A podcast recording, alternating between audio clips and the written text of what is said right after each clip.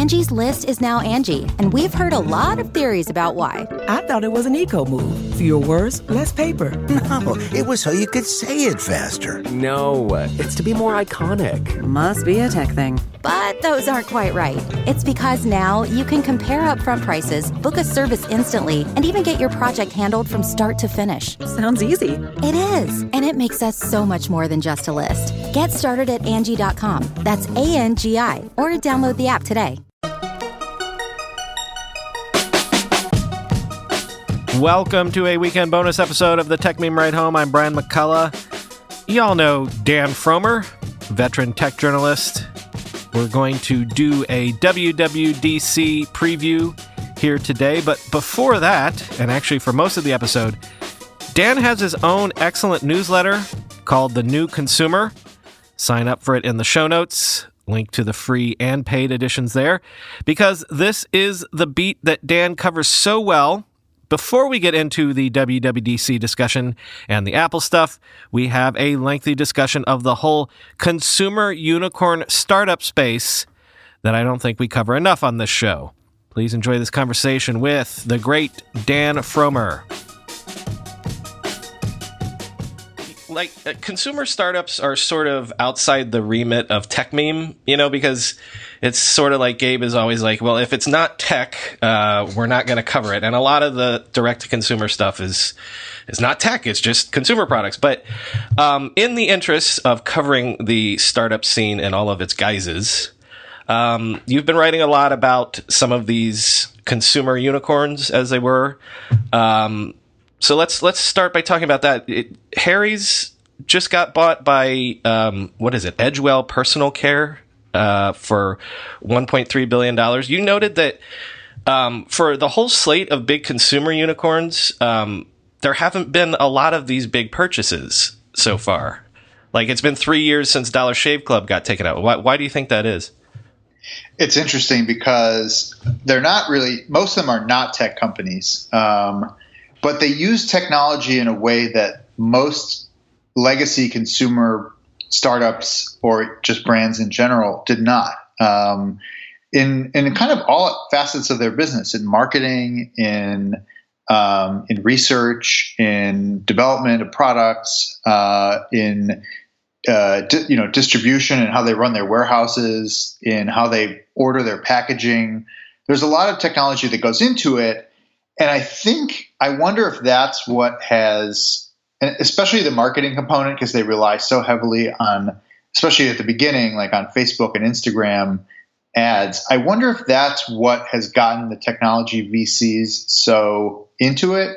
Because that's what you know one of the kind of big questions is should these companies be valued as technology companies or as like you know diaper companies right, or right. shaving companies? Um, and the difference is, is pretty profound. You know you can have a, a software a subscription software company that's valued at 30 times its revenue and a, a consumer packaged goods company that's valued at like three to five times its revenue. Um, so that's a big difference. And uh, and that's where you know is interesting you know the the, the the Silicon Valley VCs, even the, many of the big name firms that were, you know, very typically invested in software and um, technology hardware, you know, sometime in the last five to ten years, all of a sudden started writing checks to these kind of new consumer companies. There are a lot of there's a lot of jargon for these types of companies. I, I tend not to use any of it. Uh, I don't I don't find it valuable, so I'm not going to use any of it here either.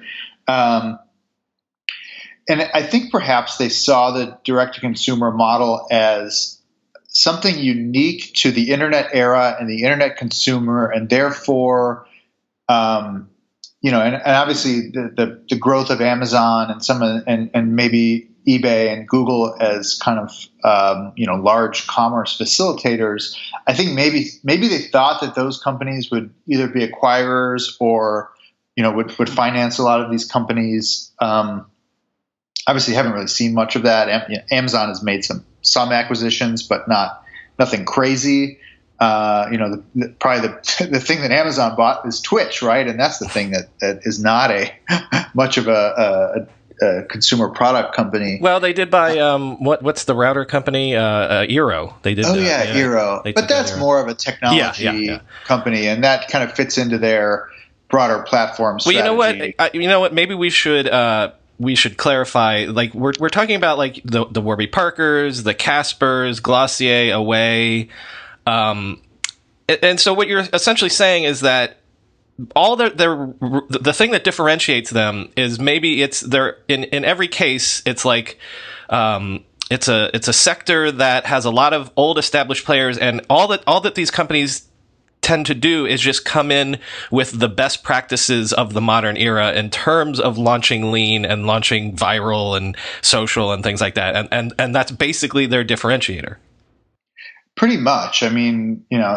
in some cases the product is better, and I think, and you know, and, and obviously in some cases the the market they're entering is just so corrupt and messed up. Like I think Warby Parker has been so fortunate and and has executed so well, but they truly did inherit a really a market that was really dominated by these big old kind of not really great companies. So uh, a lot of them are not, and and and Warby Parker came at it with a pretty decent product. Um, it's definitely not the highest end glasses you can buy, and you know if you look at a lot of these companies, they're not making actually the best product. Um, some of them are actually making really good products, but a lot of them are just saying, "Hey, we're going to build new brands that are relevant to modern consumers. You know, probably typically a younger audience that that buys things differently because they spend more time on Instagram stories than they spend watching network television.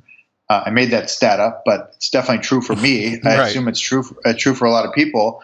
Um, you know, and, and then the question is like, okay, is that enticing enough for tech VCs to actually get involved? And and some of them, a lot of them have, um, you know, and they found some early success with Dollar Shave Club, uh, which was, you know, the first billion dollar deal. And I, you know, I, the chart I posted in this story, uh, this one story we're talking about is free, so everyone can go look at it. But it was basically um, why, you know, why there have been so few billion dollar acquisitions for for consumer brands. The chart I made is semi trolly, where it's basically just um, Dollar Shave Club as the one acquisition, um, and that was like two weeks before the Harry's deal happened.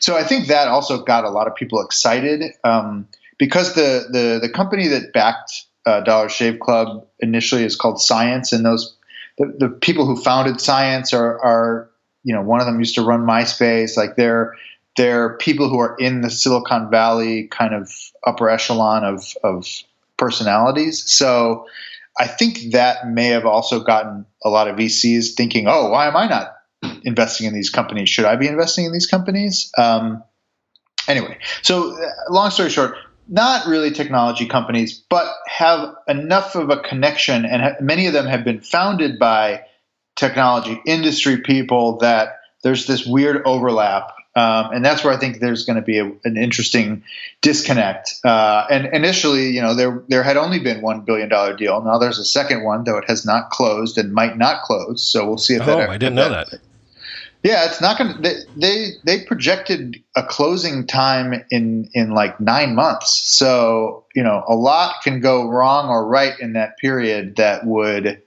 that would change the the outcome. Um, and that's why it's such a risky deal for both sides because nine months in the future of of Harry's is you know potentially another thirty percent growth and nine months in the future of Edgewell is like, okay, we know that these two young guys are going to come and take over the company someday, maybe. But what happens in the meantime? Like, do we keep do we keep pushing the story about these brands that we don't know is, is going to be the same story we're pushing in a year?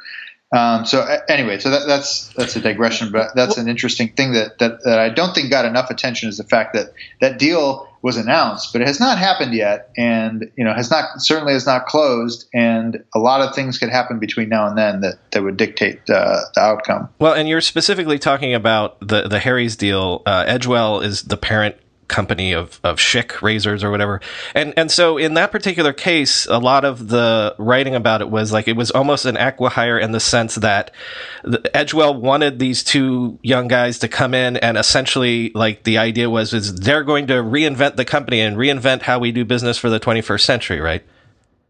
That's probably like one of two or three main points for sure. Is that the the, the you know the two guys who who created and who have been running Harry's are now going to take over this portfolio of legacy brands, including like Banana Boat and Schick and uh, you know some other ones. Um, I think Banana Boat. Maybe it's it's one of those uh, sun sunblock brands. Um, that's that was definitely a, a, big part of it. The other big part of it is that Harry's wants to. Harry's figured out at some point. Okay, well, we got to be more than just Harry's because we raised all this money, and you know the razor market is is pretty big and can be pretty good business, but is not you know is not the uh, the the the only goal of this company anymore. Um, they they kind of have this idea that they figured out a platform and a repeatable playbook almost of creating brands. So they're they're they want to create a lot of brands, and you you know you can see interviews where they're like talking about pet care. Um, the, the, second brand they started is called Flamingo, and it's basically Harry's for women. Um, you know, slightly different product mix, but uh, so the question is, can they repeat that that um, that model, you know, indefinitely with with brands from other uh, uh, you know other industries? And the answer is we don't know. Um, but perhaps they'll be able to do it more successfully with Edgewell's uh, financing, their R and D capabilities, their distribution relationships with drugstores, and because Harry's Harry's started as direct consumer, but eventually moved into Walmart and Target, which are you know very big uh, points of sale for them now, but they have not moved into you know 5000 walgreens and cvs's and that kind of stuff so that, that that's what that was kind of part two of, of the deal um, and I don't, you know, whatever part three is is probably not that interesting. Well, but. the um the so the other thing that these all uh, share, sort of, in their DNA, you just made me think of it, is you used to come up with a product and then fight to get shelf space on Walmart and Target and stuff like that. But so it is this sort of direct to consumer thing where, you know, a lot of them it is subscriptions as a business model, but is it maybe maybe this is the tech angle. Is it the modern way to build a brand is, oh, I need new glasses. I'm going to go open my Warby Parker app on my phone, right? And maybe that's what a lot of these companies are seeing as well. And maybe that's what these acquirers are seeing is like, it's that new, it's that new distribution channel, that new way of doing business that these companies maybe can teach. I think that's where it started for sure. Uh, and maybe it's not so much I'm going to open the Warby Parker app, but I'm going to hear about it on enough podcasts and I'm going to see enough Instagram ads and maybe I like the creative that they're making, so I'm going to follow them organically. Um, that that got the first wave of customers.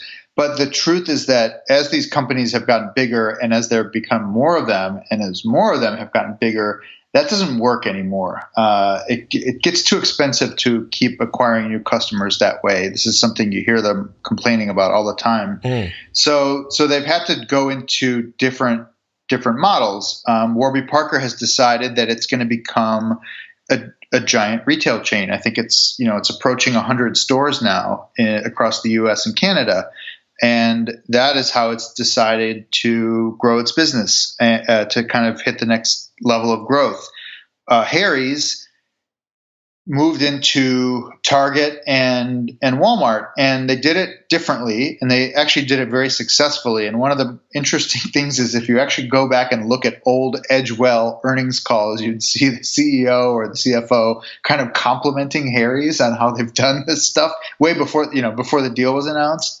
Um, and what I've heard uh, and seen in these reports is basically that Harry's didn't just move into Target and Walmart and sell a bunch of razors. They actually got more people to buy razors at Target and Walmart than were buying razors before. They mm. grew the whole category because of, you know, because of what? Because of their brand, maybe, because of the products, maybe, because of the clever way that they were marketing uh, and and um, merchandising in the store, probably all those things. And uh, and so that's kind of the goal is like how can we how can we use these brands and the the storytelling and and by the way, some of it's just as simple as like the Harry's guys know how to set up an e-commerce website that's way better than most big CPG companies can set up an e-commerce website. It's just going to work better. It's going to because that's a, a kind of native skill of, of customer experience that that tends to be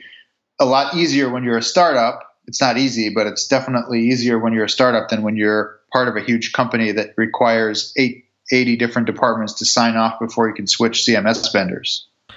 Well, is so for all of these uh, unicorn companies, is is the play to get to to make enough noise that you get acquired by one of the legacy brands or, or companies in your space, or can like a, a Warby Parker and a Casper go public eventually?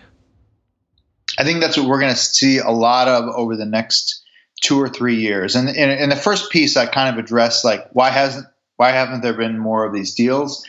The answer is that the companies haven't needed to sell yet. Uh, there's still a lot of venture and late stage private equity financing that they can raise on the private markets. You just saw that with Away.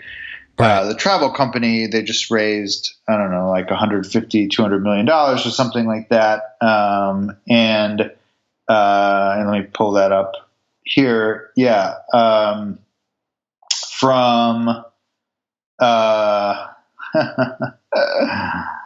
well, uh, I, I, I vouch for it. I read the I read the piece, but I don't have it in front of me either.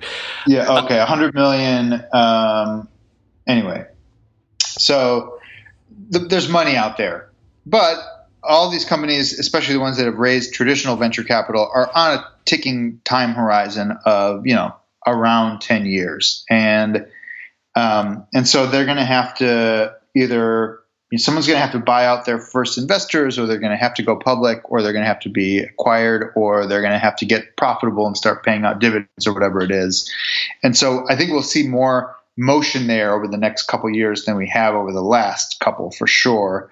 Um, but there, you know, a lot of these companies when they start getting into the multiple billion valuations, like there are not a ton of acquirers out there. So it looks like Warby Parker, and if you listen to the Warby Parker founders talk, they don't want to get bought. They certainly don't want to get bought by one of the big evil glasses companies, which, by the way, merged and are now trying to integrate themselves. Like, that's the last thing those guys want. They want to run this company for a long time. Um, but they're also, you know, they're special entrepreneurs and they, uh, they, they seem to actually really care about what they're doing as opposed to flipping a company.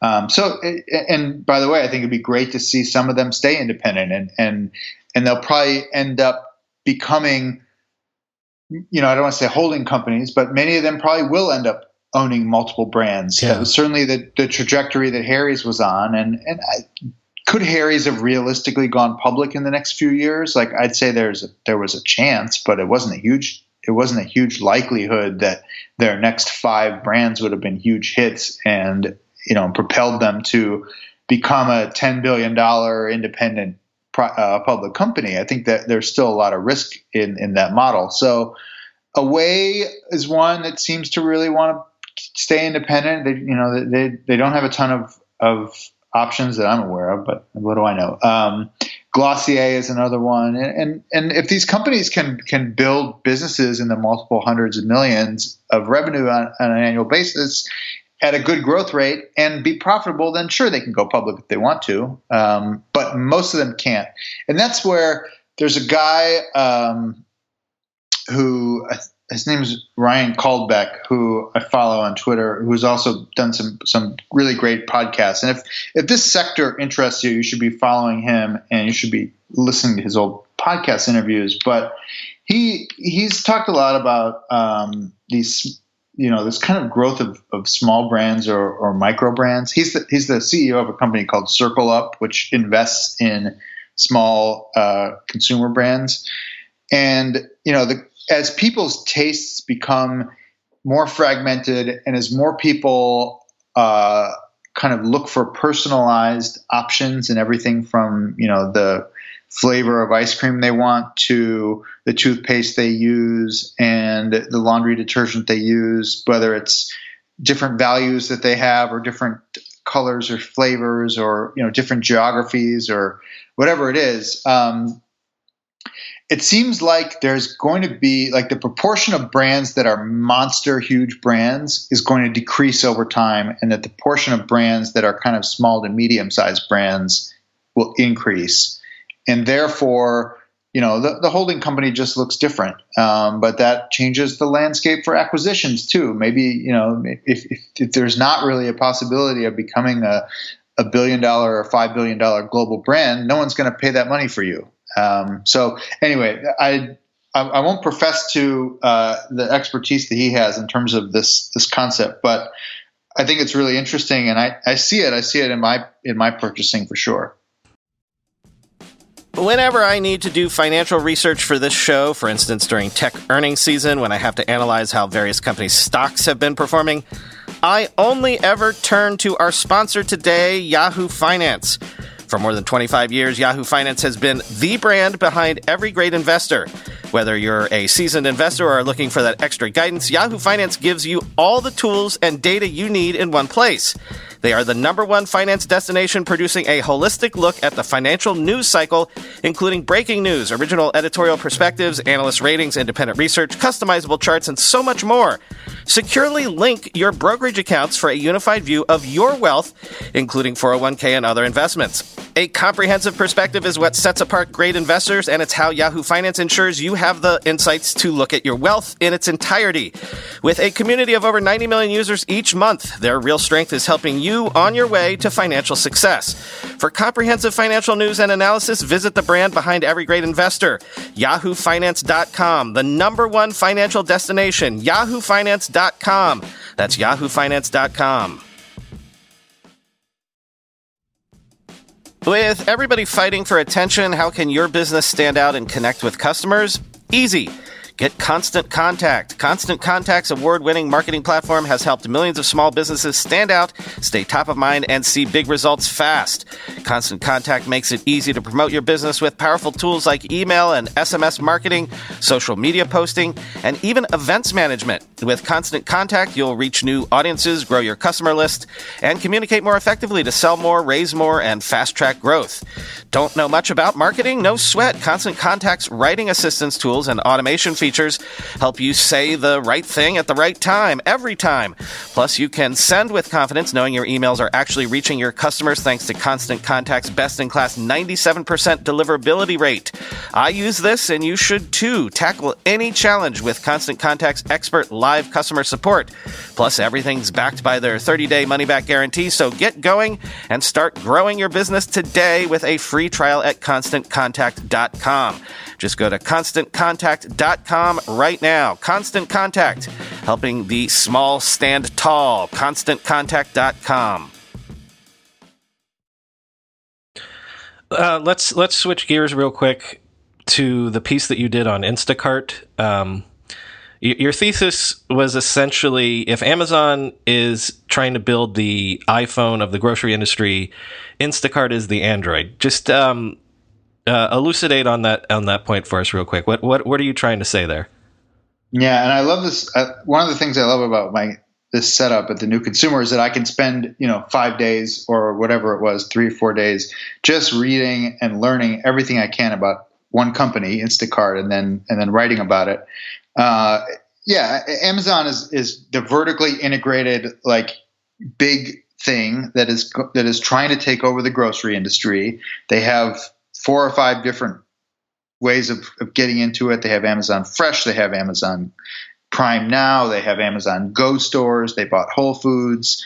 Um, they're really going to push to be, you know, the the brand that uh, that you order your groceries from. But if you look at the grocery industry, it's like eighty percent of it is still not Amazon, not not uh, Whole Walmart. Foods. Yeah. There's, uh, you know, th- this.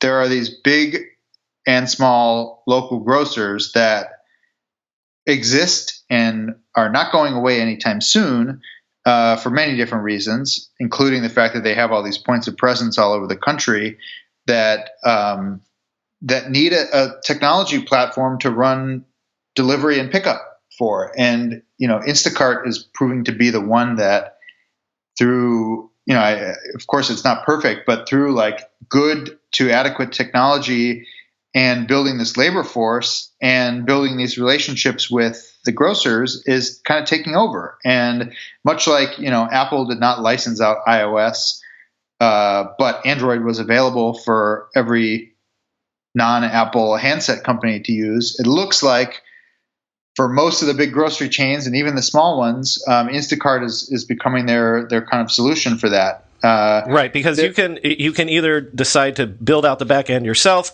or just flip a switch, turn on Instacart, and boom, you have this delivery solution uh, ready made for you. Exactly. I mean, it's it's obviously not that simple, but it's most of these companies are nowhere near capable of building any website, let alone you know a sophisticated ordering system. And what's interesting about Instacart is that sitting on top of thousands of stores, they can see the metadata of grocery of the grocery industry that no single store chain could ever see, and they can use that two ways. They can use actually three ways. They can use that to the stores. They could tell the store, "Hey, this product is selling really well at you know either your competitor or in New York." You should be aware of that. You might want to stock it at your store. They know a ton about the the consumer, so they could they could uh, over time increasingly personalize your you know what you see on the ordering screen so that your kind of virtual walk around the store is different than everyone else's but interestingly they can also have this data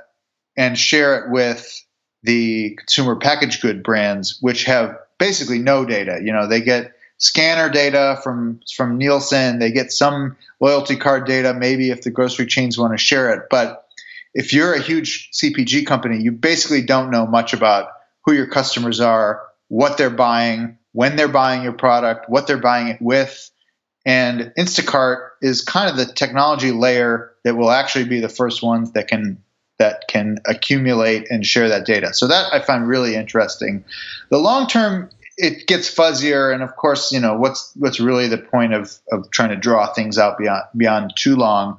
You know in the, in the 10 to 20 year horizon it certainly makes more sense for Instacart to eventually take over more of this operation if it's going to you know you know that, that's at least one scenario where you could say it's going to be more profitable and more sustainable in the long term as Instacart becomes the the preferred brand of of online grocery shopping for them to start either introducing their own brands the way Amazon has, or you know, or or doing other things that that kind of put them even more in front of the, the grocery stores. But they've said at least for the foreseeable future, they have no interest in doing that. They don't want to aggregate anything. They just want to be uh, you know, good partners to the grocery stores. And really that like for the next 10 years or at least the next five years, like that seems to me like the most logical kind of path for both of those those industries. And we'll see what happens after that. You know maybe maybe kroger or one of the big chains will actually get really good at their own technology or maybe instacart will compete with them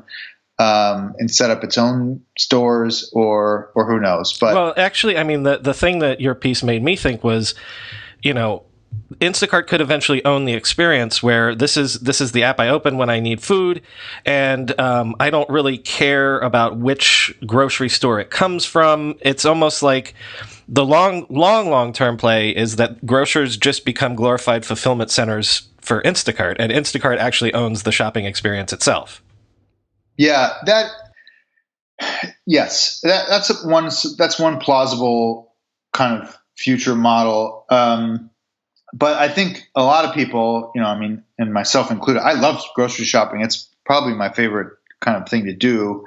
Uh, I mean, not really, but like I love it. I I I never want to not go grocery shopping and walk around the store and see what's new. And I know which exact store. I mean, living here in Paris too, there's like 20 stores within three blocks of me. I know which store I'm going to go get one thing from and which from another. A little different back home in New York, but um, I don't know, and that's to me one of the most interesting things from all this is like, all right, how does the grocery store change? If you're getting your dry goods and your staples on Subscribe and Save from whether it's Amazon, Walmart, or Instacart, or someone else, Thrive Market, how does the store change its kind of concept? Is it uh, you know, are there more restaurants in the grocery store? Is it also a co-working space? Is it you know, this is where the Theranos clinics were coming into play too, right? oh, we got to get got to get sick people in the store. That's how we're going to drive traffic these days. So, um, I, I don't I don't anticipate massive changes there over the next five five years, but I'm really curious to see,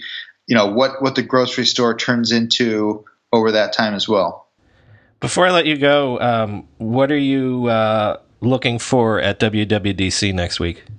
Yeah, so Apple's big annual developer conference kicks off Monday. Um, I so this is where they unveil you know the latest iOS, the latest Mac OS, the latest Watch OS. Uh, I'm this year I'm I'm kind of focusing my curiosity on uh, a small handful of things. iOS 13. I, I, bought one of the new iPad Pros uh, last fall, and it, half the time it's just the most incredible portable computer I've ever owned. It's so fast, the battery lasts forever. It's sleek. It's the screen is so gorgeous. But the other half the time, you just want to throw it through the window because the iOS 12, you know, iPad software it just feels like you're on training wheels uh, with like dirty glasses. It's just it's I, I, really struggle with it, especially having been using a Mac for I don't know almost 30 years and really feeling super comfortable with with the way Mac OS works. So allegedly, iOS 13 is going to have some you know some more thoughtful things for the iPad. So I'd love to see that. Um, I'm also really curious to see how uh, Siri and the audio evolution continues. Uh, I'm, you know, I'm kind of a skeptic as to whether that's going to become the primary user interface for much of anything, but uh, it's interesting, and I would like, you know, it's now been I think over a year, maybe even two years since Apple hired away the AI guy from Google. So curious to see if there are any major kind of breakthroughs there on how we navigate uh, the world with our voice, and uh, and the Apple Watch. I, I'm worn an Apple Watch every day since they launched, except one day where I left it at home and my arm felt crazy all day. Uh, and so seeing that kind of turn into a computer on your wrist that's more powerful has been really interesting. Uh, I, I I'm just curious to see how that continues. You know, they, have certainly focused more on fitness, um, but who knows? You know, what what sort of new things we'll get to see with that. And then AR is probably the like, uh, and that's augmented reality. Is probably the one where that's kind of where things seem to be going, especially with Apple. You know, the, think of the next big hardware platform from Apple. It's probably AI AR glasses. Uh, so they say. Uh, it's easy to imagine some really wacky and, and weird scenarios to use AR. Probably the most creative stuff is happening with Snapchat and Instagram filters right now. Uh, you know, imagine you're wearing glasses and every human you walk by has the Snapchat gender flip filter turned on. Like, all right, that's crazy. So, uh, you know, we're probably still a long ways away from glasses that really cover your whole field of vision and can do that sort of thing. But uh, you start to see little little pieces there, and, and, Apple is definitely way ahead on AR technology. So, that, and that's the kind of thing that they showcase at WWDC. So, those are the things I am going to be looking for. Oh, and also the Apple credit card. But uh, the best part, of course, is when they surprise with things that I was not anticipating. Anticipating. So who knows if that'll happen or not. Real, real quick. Uh, I think you were at the last Apple event, the the services one, when you know Oprah's there and all that stuff. Um, yes. Just just watching it, it was the weirdest Apple event I can remember. What was it like in the room?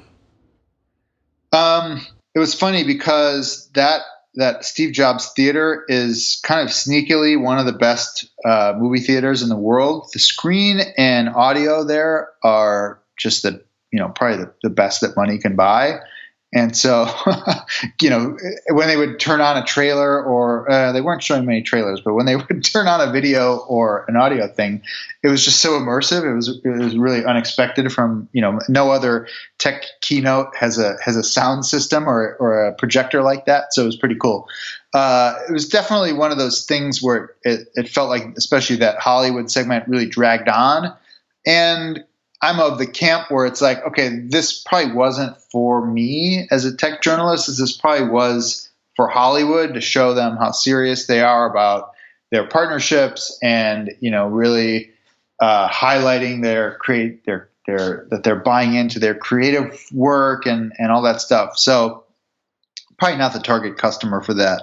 Um, it yeah, and those events are always are always like full of micro micro anxiety and stress. And I, I was I flew in the night before and was flying out that afternoon. So it's never a, a relaxing and peaceful experience for me, but it was definitely a little strange. This is going to be more uh, to formula, I think. Never, you know, never say never, but WWDC tends to be pretty structured in terms of here's iOS, here's Mac OS, here's WatchOS, here's tvOS. Uh, supposedly they'll be showing off or maybe teasing a new Mac Pro, but but there's a lot of stuff to get to, and they probably only have a little over two hours, so it it should probably flow faster and not have you know 40 minute Oprah uh, and you know other celebrity appearances, at least that I expect.